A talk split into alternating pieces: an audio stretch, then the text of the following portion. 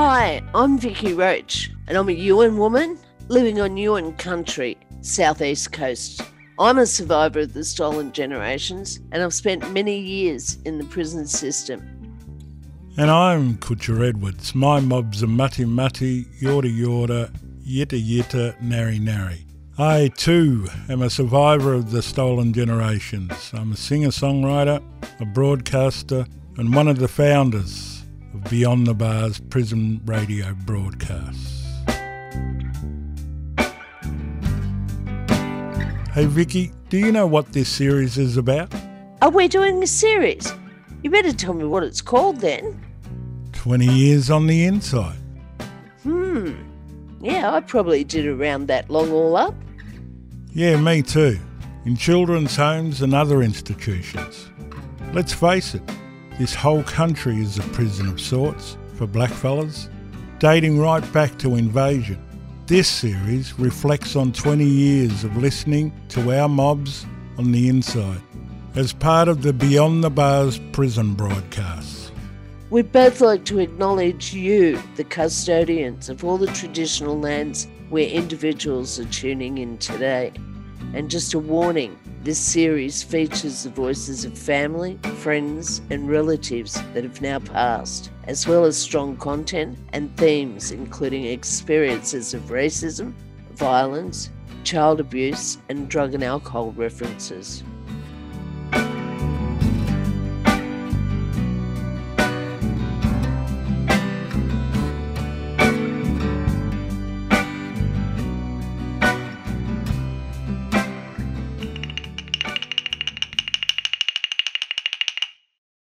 The prison system can be harsh, monotonous, and degrading.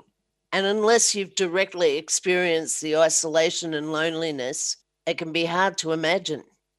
On today's show, we'll be hearing about the daily grind and try to really understand just what this system is doing to our people. A lot of people are listening out there and they, they, they listen to the to the uh, broadcasts and they, they they think you know oh it's great that 3CR are in here doing doing shows but what is the daily grind here what would happen in the morning what what happens what time is how, how is indicated as to what time to get up you get up in your own time Get up. Nah, nah, nah. is it We get- bells a ring or Nah, we get waking up about eight. Mm. And later that, probably eight thirty. who who wakes you up The, the screws. You got, a Officers. little, you got an intercom here to like a bell and they tell you it's muster, you get up and grab your milk, get counted, get lit out, you know, probably 8.30, 9 o'clock. mm. And get rounded up like sheep again at 12 and counted what's that for like a muster, make sure everyone's Muster. here. Uh, that everybody's here from wake up Yeah, to, to lunchtime yeah. Well, the unit we're in at the moment, we only get four and a half hours out every day. Every second day, you lock down for 24 and a half hours. Sort of like, yeah, they put people there that have been sacked or, you know I mean, but half the blokes in there, like, there's a few young crew fellas in there, it's their first time and they're treated like that. mm. Like the remainder of the jail, they're out from uh, 9 till 7.30, but yeah, it's a bit stricter there. You're not allowed outside, you're not allowed to go to education, you're not allowed to go to church, Uh, you're not allowed to go to the library.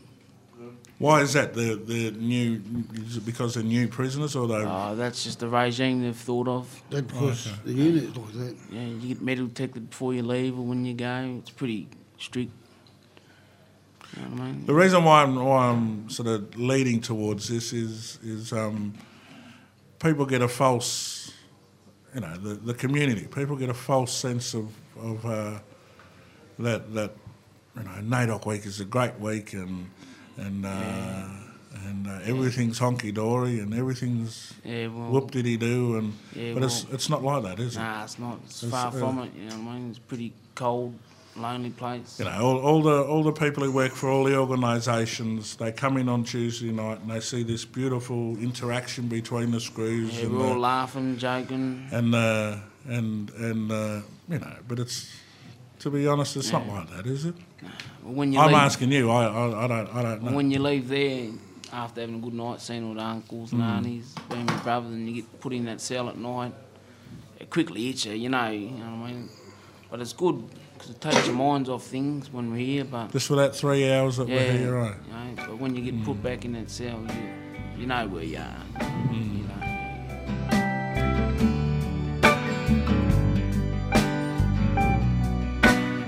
How do you get you- work? How, how does that work? Well, what, what? I'm a billet, right? What is that?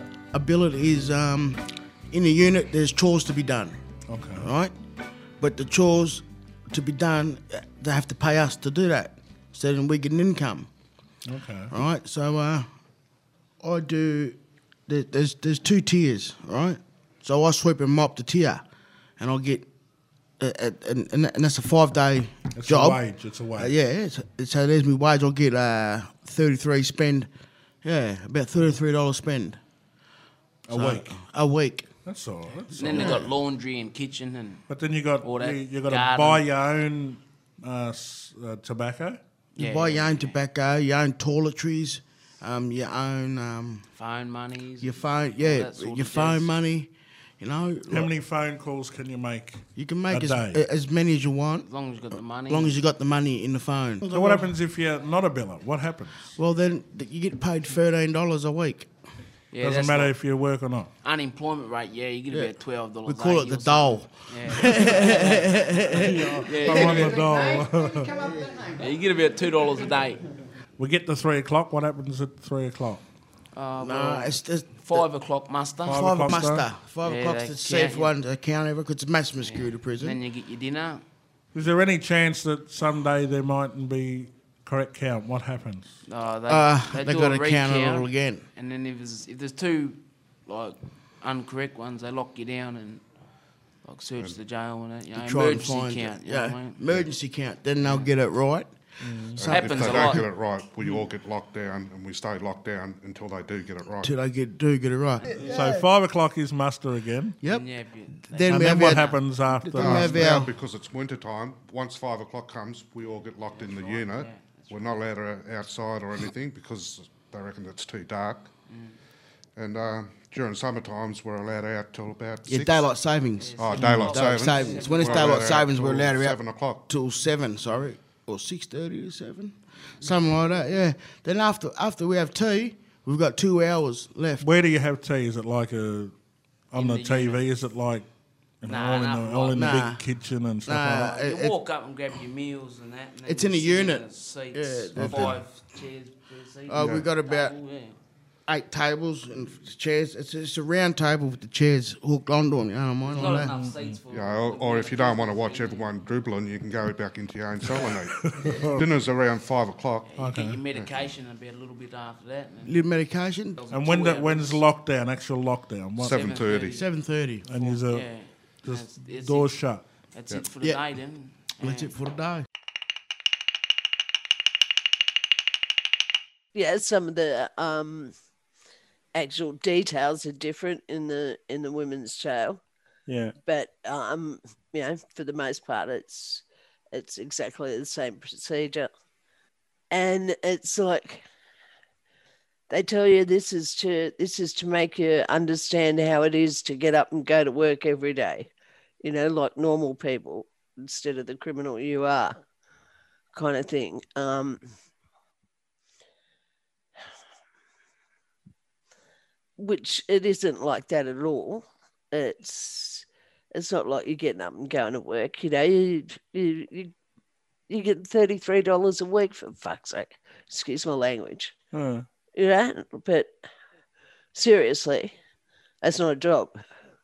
yeah. You know, that's that's slave labor. And if you're going to work in in the um, in industries and actually doing labor for a private company, you are a slave. You know, that's exactly the definition of what a slave is.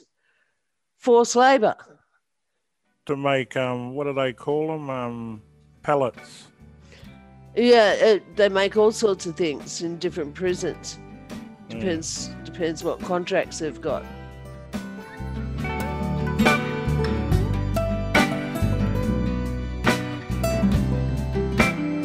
Work in prison can be monotonous and tiresome, as well as akin to slave labour. Closest thing as possible to slave labour. And it can be in stark contrast to our interests and desires in relation to the work we'd like to do or dreamt of doing one day.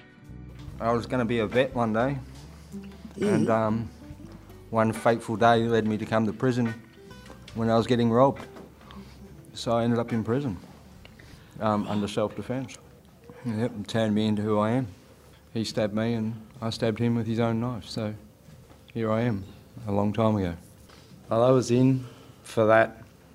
Um, never pursued my career after that because prison changes a man. Certainly changes your beliefs. Um, certainly changes the way you look, the way you act, the way you talk. Um, and you feel the stereotype when you walk out. You think that everyone's watching you. Everyone knows, but it's old news. It's old news. No one remembers who you are and what you did. Then you walk out, and then you're deemed institutionalised, and you feel lost. It's too fast. It's too loud. So you come back to what you know, which is jail. Society. You think society's changed, where it's just a, a, a figment in your imagination, um, and you feed your own paranoia. I've seen some beautiful people as teenagers, seen them grow up, and by circumstance, a jail forced them to change their character and their spirit. Could you see it? Could you? Is it openly? Is Oh, it visible, or or people would change over time? If, for the ones who had long, you know, two year stints, or and they changed over time. Yeah, probably. They got harder, Yeah. and their spirit disappeared. Yeah. Well, you know, you have to rot the system and you have to, you know, do things to get what you need. And, you know, it's, it, it inverts all the, all the values that you might have had outside. Mm. Um, yeah, to, to, to get what you, what you need to get done while you're in there, you know, like you, just all sorts of things. You just, just your daily life in prison, you know eating, smoking, um, you know, whatever. It just changes everything around so that your whole value systems are different to to how they they might have been to to before you went in. Uh, it's a loss of innocence, you might say. So you have to you have to change. You have to um, compromise yourself in ways, and you've got to learn to navigate the system you know so so that you can secure your easiest pathway through through that minefield as you can. Um and uh, when i say compromise your values uh, i guess that was a pretty harsh way to put it. It's just that you have to do things differently It's a it's a protective shell, you know, and Yeah. they talk about you know the um, impact of it and the psychological impacts, and they mention things like touch avoidance and you know hypervigilance, and you know so I don't sleep well. I don't like people getting too close to me space. You know, I prefer to walk up to someone and shake a brother's hand than have him You've come got to and shake my initiate. hand. You've got to initiate the contact. Yeah, and you have got to prepare yourself for that too. It's not Yeah. just random, you know. Like even if I see a brother off in a distance, I'm already mentally preparing myself for that contact before I get close to that person. Even though you've seen this person Oh, same- every single day. even day. today, Kutch, when I come in and, and shook your hand while you were sitting Yeah. down, you know what Yeah. I mean? From that door to when I got to you, I was Yeah. preparing myself mentally saying, you'll be right, you'll be right. No, it's a friend. Yeah. And that's a hard thing to have to carry around with you every day. You know what I Mm. mean? And it is. It's it's every day. Even standing up in the canteen line here, Mm. one of the boys will come up, touch me on the shoulder. Man, I'm ready to spin around on him. You know. Mm. The lesson is too. Like people say, uh, talking about it's good for you, and you should sit down with counsellors. And I've done that. You know, in closed rooms with counsellors in jail. I've done it Mm. outside. I've done it with my wife. And as soon as mm. you start opening a window into those emotions, it all comes flooding back. That's why you say your mm. demeanour changes. You get more paranoid. You get more mm. edgy. You know, it's not because you're in danger at the moment. You're just remembering all that That's shit that instinct. happened. It's you know what I instinct, mean? And it automatically you, you know your, biologi- your biological changes, that fight or flight response comes in, and automatically you're on guard. You know, and like I said, that's a hard thing to live with every day. You know, and when you've got other pressures, like in here, I've always found it's it's easy to live with in here for one reason: it's a controlled environment. As much as that is, it's safer in here because it's a controlled environment. You know what I mean? You've got your routine set up. You know where you've got to be every day. You know what's going to happen pretty much every day. If violence occurs, well, it's not out of the blue. It's sort of expected because that's the nature of this place. I was heading to work yesterday. Hmm. All of a sudden, heard a noise behind me. Instinctively turned around. There's a guy with a shiv trying to attack another guy. Hmm. Don't know what it was over. It was, you know, close as you are to me. That could have hmm. been me. You know what I mean? So you kind of expect it in here, but you put that on the outside world.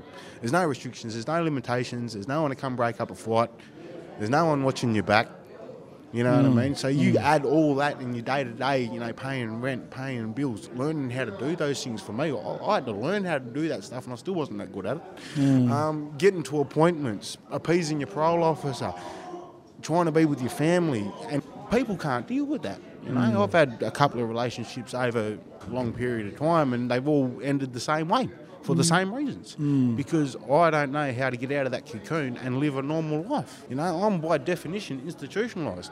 I had the prosecution telling the judge I was institutionalised. You know, that's the prosecution. She wants me locked up, but she's telling the judge that locking him up's not going to work, not going to do anything. Yeah. He's institutionalised. Yeah. What does the judge do? Locks me up. Doesn't make no sense. You're listening to 20 Years on the Inside, reflecting on 20 years of Beyond the Bars, a unique live radio series coordinated by 3CR Community Radio in Naarm, Melbourne.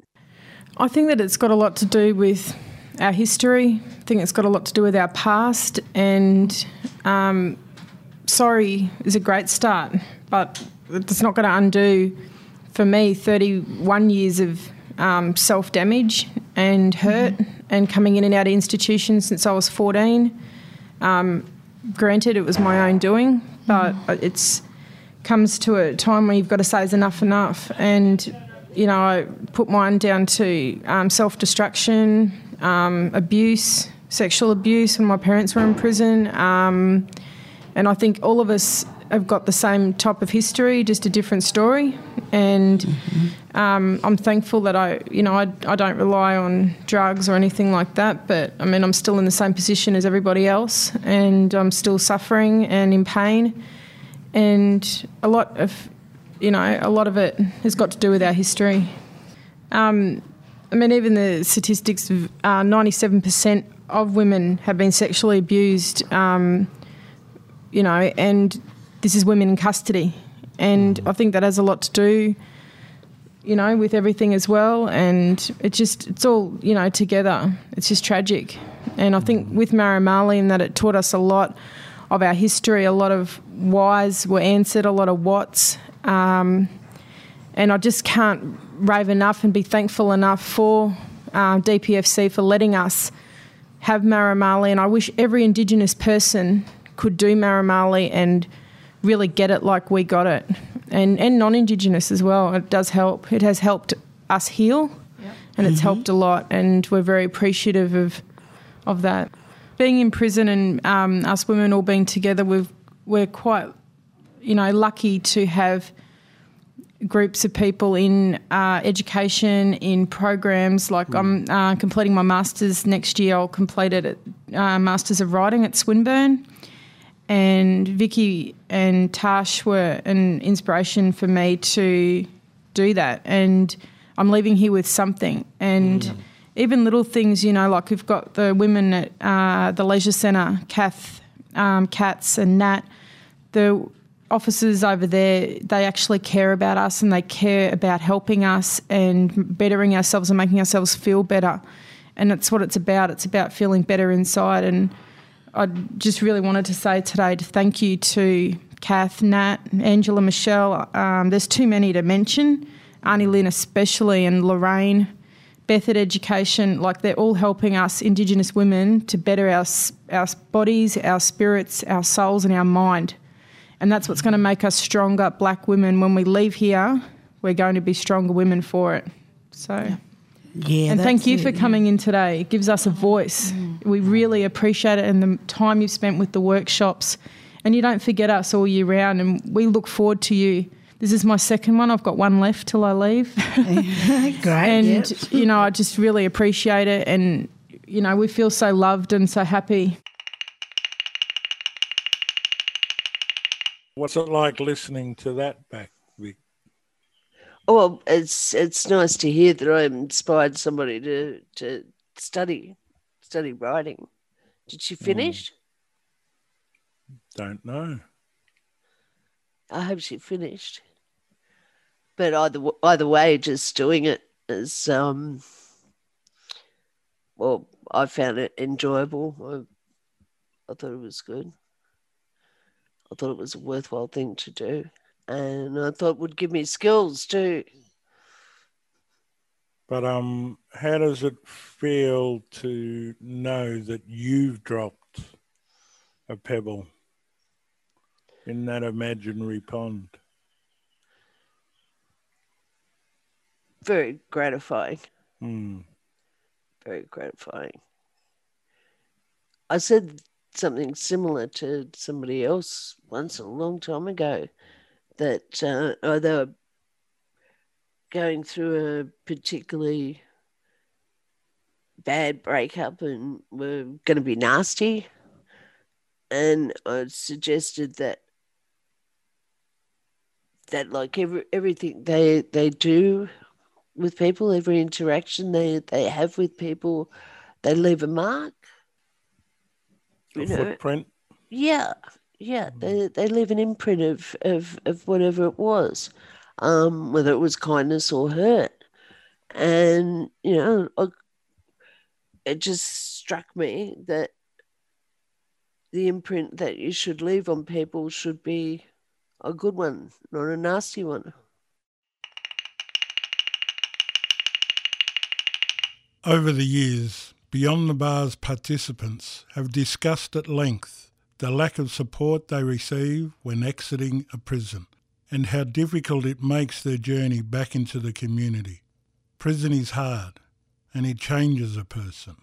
when blokes get out from jail, myself included, you get a dial check, they send you on your way, you go there, you say, yeah, I live here, and they give you, they don't give you much. It's no support. You know, a lot of blokes are lost.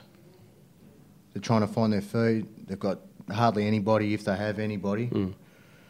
And yeah, and all of a sudden you, you pinch for something small and you think, oh, stuff it, I'll just go, I'm going back to jail anyway because you know you're getting back going to jail because you've already been to jail. So they just keep putting you back in jail.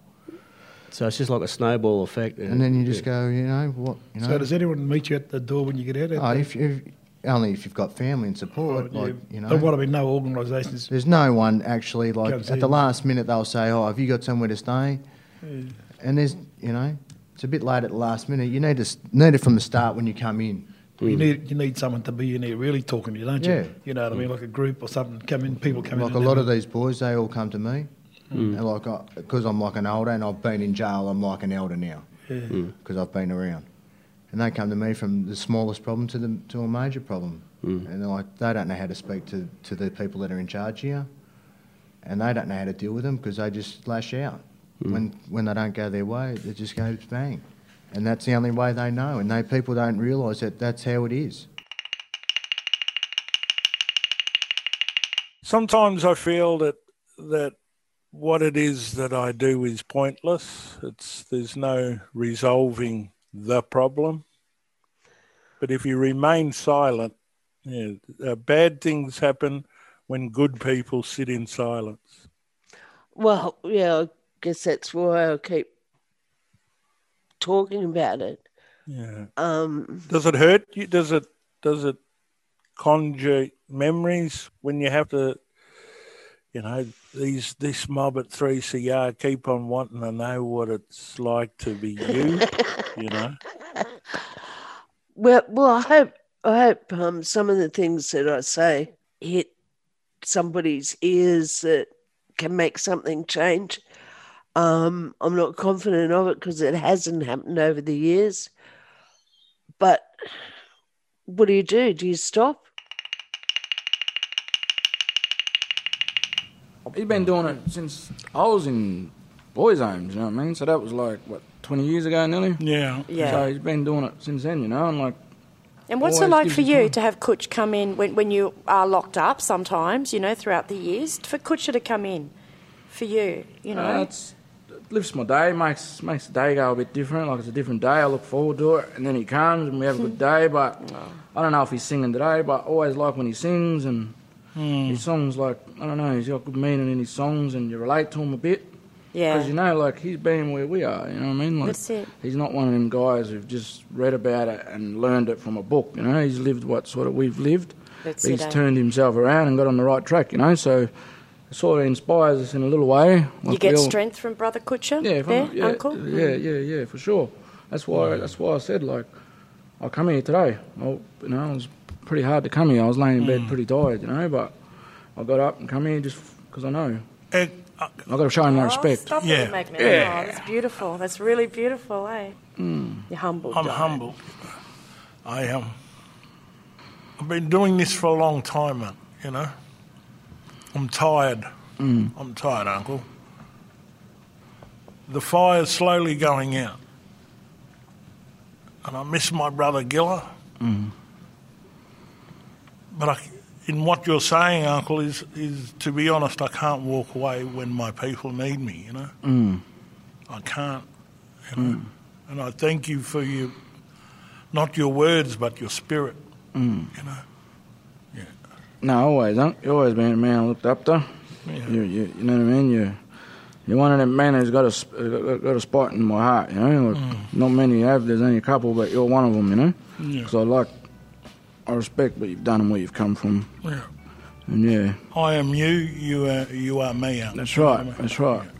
I, s- I thank you for that. It's difficult to continue to bear witness to the ongoing cycle of injustice, but we do, and we'll continue to do so as long as we can. On the next episode, we'll be talking some more about how prisons aren't doing what we expect them to do, and how, in fact, they're a bad allocation of resources, a waste of time, and a misdirection of funding and support. In today's episode, you heard from Fuddy Senior, Fuddy Junior, Elboy, Rocket, Travis, Jody, Mark, Eric, and others in prisons across Victoria, as well as Beyond the Bars broadcasters Shirley Hood, Johnny Mack, Ross Morgan, Kerry Lee Harding, and the late Lester Green. So thanks for listening to this episode of 20 Years on the Inside. The podcast series was produced by 3CR Community Radio in Naarm, Melbourne, on the lands now called Australia, with the financial support of the City of Yarra. For more information, head to 3cr.org.au forward slash beyond the bars. We hope you've learnt something by listening to 20 Years on the Inside and that it's given you some insight into the prison system and the experiences of people on the inside. The series was produced in solidarity with Black, Indigenous, and people of colour in prisons everywhere around the world. United, we stand stronger. Together, we're undefeatable. Thanks to production team Arijna, Juliet Fox, and Fiona Dean. I'm Vicky Roach. And I'm Kutcher Edwards. Toodaloo, folks.